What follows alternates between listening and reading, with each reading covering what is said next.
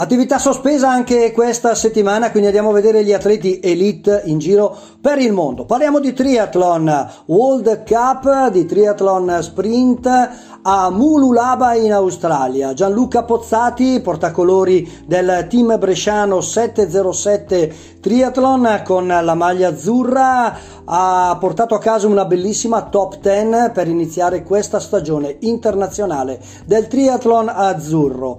Per lui sulla distanza sprint 750 metri di nuoto, 20 di bike e 5 di corsa, quindi un bellissimo risultato alle spalle del vincitore il neozelandese Ryan Sisson in 51,50.